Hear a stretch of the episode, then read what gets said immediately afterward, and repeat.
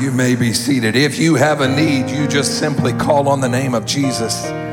He's as close to you as the mention of his name. Praise God.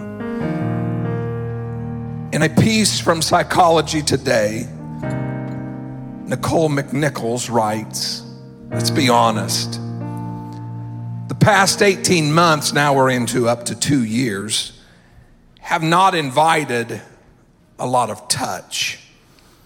Quarantined at home and isolated from friends, many people have felt a lack of connection, both emotionally as well as physically. Hugs and handshaking happen much less frequently now. And although the world at point seems like it's returning to normal, the rise of the Delta variant and now other variants suggests that social distancing will likely continue to define our social interactions for some time. The research demonstrating the need for human touch is vast. From a developmental standpoint, infants literally cannot survive without human touch that skin to skin contact and even the first few hours after birth has been shown to help regulate newborns' temperatures and heart rate and breathing and decreases crying. Touch also increases the mother's relaxation hormones and aids in the release of oxytocin. Research has uncovered an astonishing number of poor health outcomes that results when we are deprived of touch. The correlation between anxiety, depression, and stress and touch is large and inversely related. It has been found that touch calms our nervous system, slows down our heartbeat. Human touch also lowers our blood pressure as well as cortisol, which is our stress hormone. It also triggers the release of what I mentioned, oxytocin, a, a, hormone known for promoting emotional bonding to others. Many people refer to oxytocin as the cuddle drug. Studies using PET scans have found that the brain quiets in response to stress when a person's hand is held. The effect is greatest when the hand is held by a loved one, but it still works even if it's a complete stranger. Even our immune system seems to be somewhat governed by touch, with the finding that those who are deprived of human touch are, are more likely to suffer from immune system diseases. It's ironic that during a highly contagious pandemic where our immune systems are being the most stressed, we're being deprived of something, human touch, that is so essential to its function. Unfortunately, there are so many side effects of this virus. We've all lived in this crazy world for almost two years now, but way before the virus, there has been research done for decades, for centuries, concerning the power of touch. Some of you would remember uh, the Harlow's wine or wire monkey experiment back in the 50s. German King Frederick II he had a diabolical experiment way back in the 13th century concerning touch. So many things are linked to touch. So let's talk about a disease that's mentioned several times in the Word of God leprosy. In the Bible, the word leprosy is mentioned over 40 times, again, depending on the the Bible version, but leprosy was a common Bible term.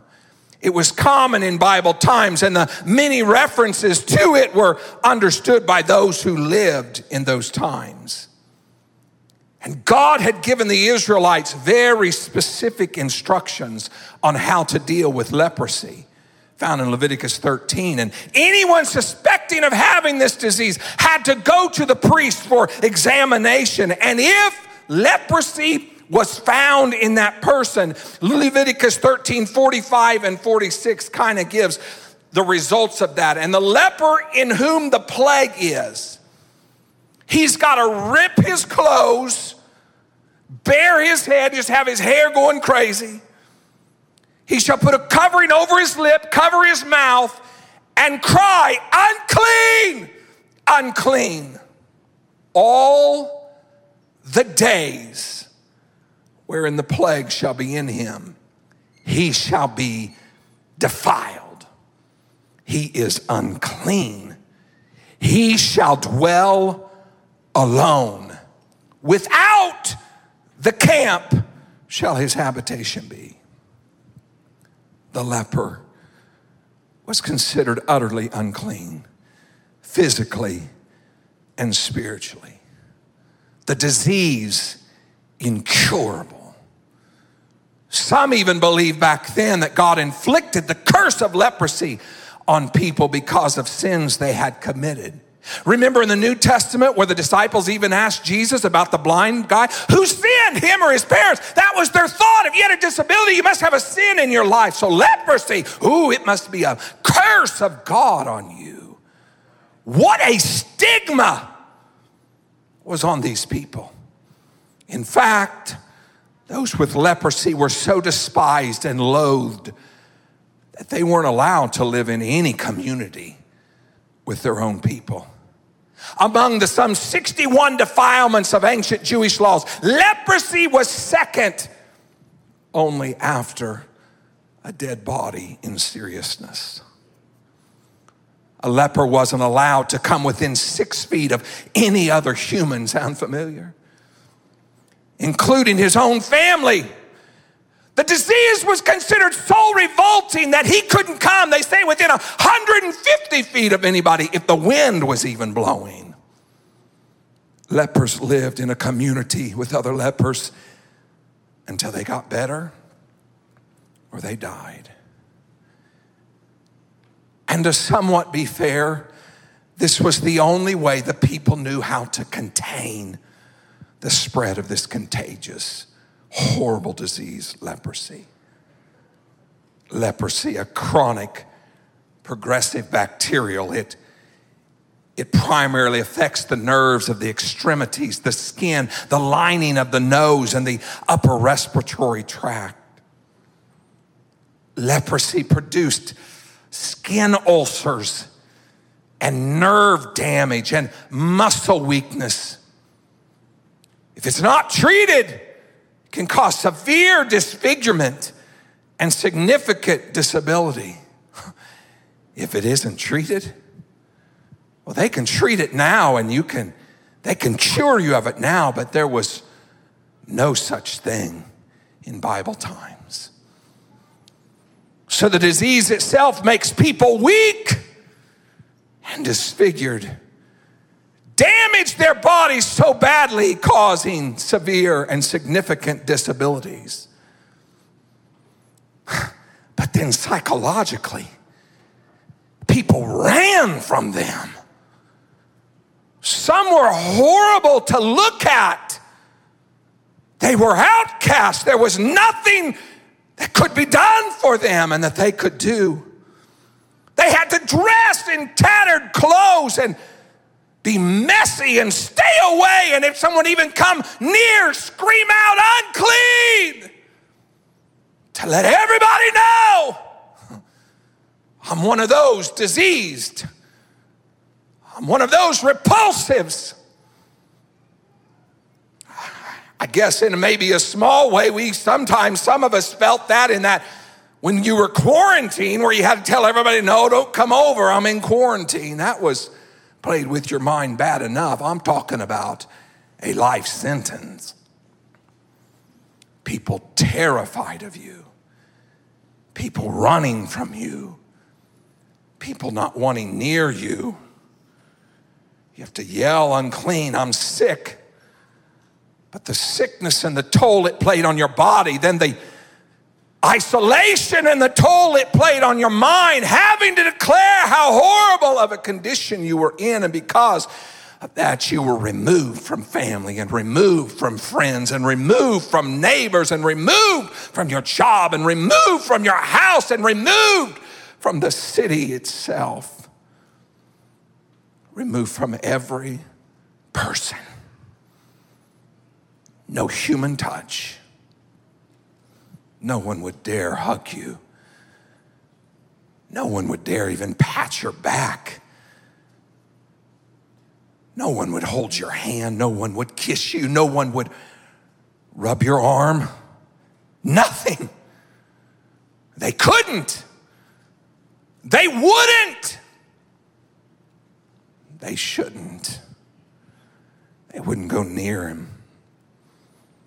I don't even know how to process the feeling of hopelessness that you would encounter, the psychological damage that would transpire, the emotional despondency, the depression you could spiral out of control into. This just very well may have been the condition we find a man talked about in the Gospel of Matthew. Because this particular man was a leper. Matthew 8 1, when he, Jesus, came down from the mountain, great multitudes followed him. That seemed to, at so many times, to be the case. Teaching and preaching and ministering and feeding. Jesus surrounded by mobs of people, people everywhere, excitement because of the miracles, lives changed because of the love he was shown to them. Verse 2 And behold, almost like this, get your attention. There came a leper and worshiped him, saying, Lord, if thou wilt, Thou canst make me clean. Why? Why are you even within earshot of the Master? As a matter of fact, it says there was a great multitude following Jesus. Why were you near any of them? Why were you away from the place you were banished to? What were you thinking? You have leprosy. It's incurable. It's contagious. Are you even considering anybody else here? This Jesus, he's a holy man. And maybe you're stricken with the leprosy because this incurable disease because of some horrible sin in your life. Maybe this is your fault. No matter now, we, we just don't want it. We don't want you near us. You're disfigured. You're repulsive. You are sick. You're, you're smelly. You're an outcast. You don't belong. Verse 3, the first little phrase. And Jesus put forth his hand. Now, Jesus, I don't want to tell you what to do here, but do you know what you're doing? Why are you even getting close? This man's disgusting. This is gross. This is dangerous. This man can infect you. This man can cause some major damage around here and problems. Jesus, you're trying to start your ministry. The very last thing you need is for news to spread that you allow lepers at your campaigns. Nobody will ever show up. Or think about it, Jesus. What if there's an outbreak? I can't imagine what they're going to say about you then. Verse 3 And Jesus put forth his hand and touched him. He touched him. Was that the first time in years? A warm hand touched him. You can't do that, Jesus. That, that's against protocol, Jesus. You shouldn't be doing that. A touch from someone who cared about him and not just about themselves. A gentle touch that sent a very strong message of, I love you. I care for you. It wasn't an accidental bump, it was an intentional touch. Jesus meant to. Jesus knew what he was doing. Verse 3 and saying, I will be thou clean. And immediately his leprosy was cleansed. Oh, that easy. That's simple. Jesus touched him and changed everything. There's something to be said about the power of touch, the power of another human being touching you. But Today, I want you to understand there is so something so supernatural that happens when Jesus touches you. No, I'm not saying you'll feel a literal hand on you or holding yours, I don't think. But I am saying you will feel a closeness with Him to the very core of your being. Not a pat on the back, but a mending of the heart. Not necessarily a warm embrace, but a warmth of His love that heals years of hurts and wounds. I want you to say to Jesus, like the leper did, if you will, you can make me clean. If you will, you can make me whole. If you will, you can forgive my sin. If you will, you can heal my heart. If you will, you can love me. If you will, you can make a difference that easy. Matthew West sings a song. You may have heard it on the radio. It's titled The God Who Stays. Let me just read a verse and a chorus. If I were you, he's Matthew speaking to Jesus, I'd have given up on me by now. I'd have labeled me a lost cause because I feel like a lost cause. If I were you, I'd have turned around and walked away. I would have labeled me beyond repair because I feel like I'm beyond repair. Oh, but somehow you don't see me like that. Somehow you're still here. The chorus says, You're the God who stays. You're the God who stays. I love these phrases. You're the one who runs in my direction when the whole world walks away. You're the God who stands with wide open arms, and you tell me nothing I have ever done can separate my heart from the God who stays. Our musicians and singers are coming. Jesus has come to reach for the unclean this morning. Those who have maybe self isolated, those who feel they're a lost cause, those who have maybe been told you're a lost cause, those who feel maybe they are too far gone they're too sick.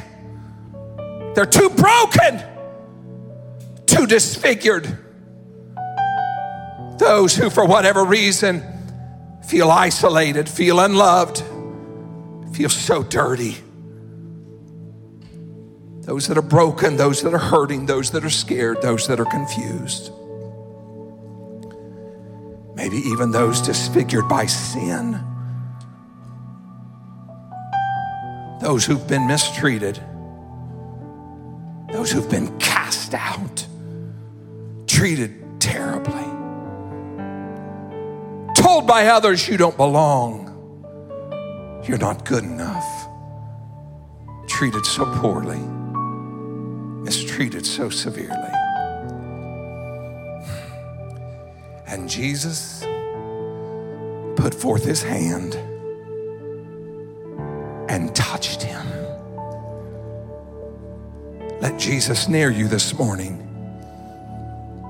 You don't have to yell unclean. You can say, If thou wilt, Jesus. And I promise he will. Let Jesus touch you this morning as you stand to your feet. I'm calling to everybody. This life has bumped and bruised us. He wants to touch you and heal you and cleanse you and mend you and love you in a special way this morning. These altars are open. Come near Jesus. You that know me well enough know that I believe in counseling. There's a place for that. There's a place for medication. There's a place for consultation. There's a place for all of that. But I want someone who is locked up and closed off to hear me, please. In a moment, He can heal. He can heal everything. But you're going to have to come near to Him. I know you've been told no for so long, but you're going to have to come near to Him. I know you felt like an outcast for so long, but you're going to have to come near to Him. He's standing here with open arms. Somebody's going to get a great healing you have needed for decades, but you're going to have to open yourself up to Him. Pour yourself out and be vulnerable to Him because He sees you not how you see yourself, He sees you through love. Oh, He's calling people. He's calling people